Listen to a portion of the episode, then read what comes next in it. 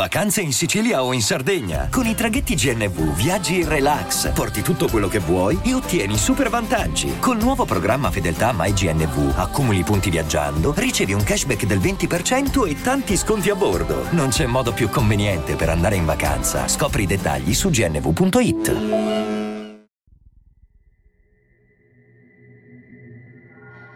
Quando provai a prendere quel naso da clown in quel mercatino dell'usato, ebbi una brutta sensazione. Volevo usarlo per una festa in maschera e a quel prezzo era un ottimo affare. Eppure, quell'oggetto sembrava raccontare qualcosa. Chissà a chi era appartenuto, chissà qual era la sua storia.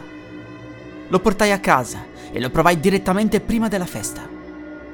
Grazie ad un tutorial riuscii a creare un ottimo trucco da clown. Ero pronto per fare faville. La serata fu interessante, ma quando tornai a casa non riuscii più a togliere quel naso. La cosa strana era che faceva male, ma non il mio naso, quello da clown. Provai a pizzicarlo, sentivo dolore. Andai allo specchio e cercai di togliermi intanto il trucco, ma non ci fu nulla da fare.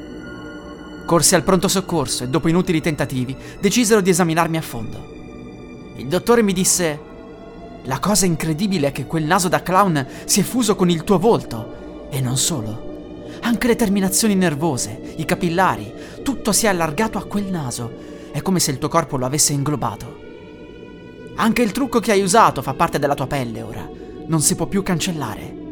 È qualcosa di mai visto prima. Dovrò consultarmi con altri esperti. Da quel giorno iniziai ad andare ad alcuni appuntamenti con persone che non riuscivano a spiegarmi niente. Man mano che passava il tempo avevo delle crisi isteriche in cui cominciavo a ridere senza motivo. Eppure dentro di me sentivo solo ansia e depressione, ma il mio volto e le risa mascheravano le mie emozioni. Iniziai a sentire l'impulso di uccidere qualcuno. Era come se l'anima di un serial killer si stesse fondendo alla mia. Non ero terrorizzato da quei pensieri, era come se fossero sempre stati parte di me. Uccisi la mia prima vittima di notte. Mi nascosi vicino a un ristorante, aspettai l'orario di chiusura e attesi una delle cameriere. Una di loro stava per entrare nella sua auto, colsi al volo l'occasione, uscendo dal mio nascondiglio. Iniziai a ridere come un pazzo, era più forte di me. Lei si spaventò così tanto che cadde a terra tremante. La trascinai fino alla boscaglia e iniziai ad accoltellarla. Non so quanto tempo stetti lì ad accanirmi con il coltello, ricordo solo che non smettevo più di ridere. Uccisi altra gente in posti il più lontano possibile da casa mia, pregando di non essere mai visto da nessuno. Un tizio con il volto da pagliaccio diventa estremamente riconoscibile, soprattutto se non si toglie mai il travestimento.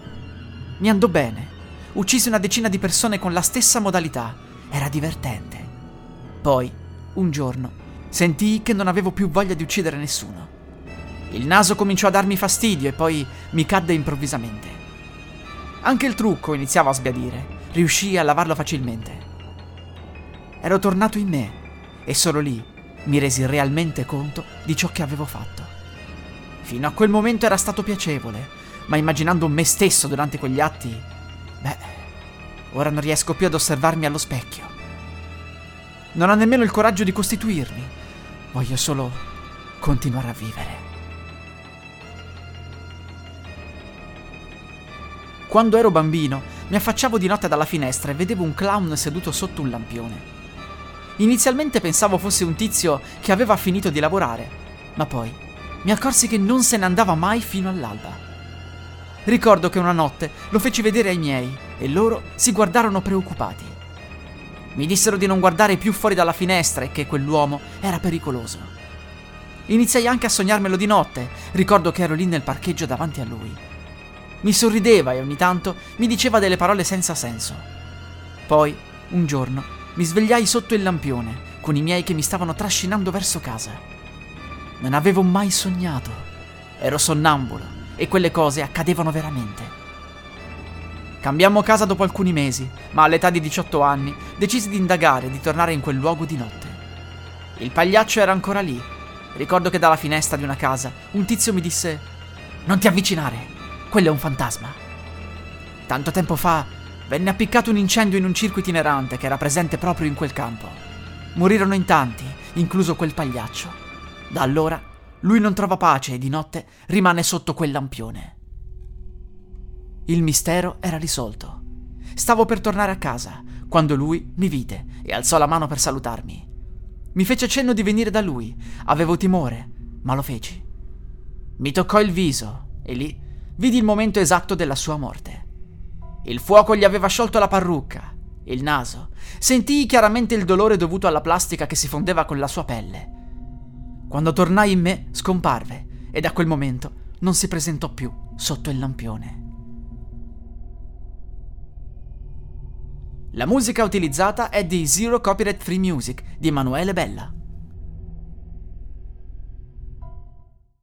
I'm Sandra, and I'm just the professional your small business was looking for. But you didn't hire me because you didn't use LinkedIn jobs. LinkedIn has professionals you can't find anywhere else, including those who aren't actively looking for a new job but might be open to the perfect role, like me.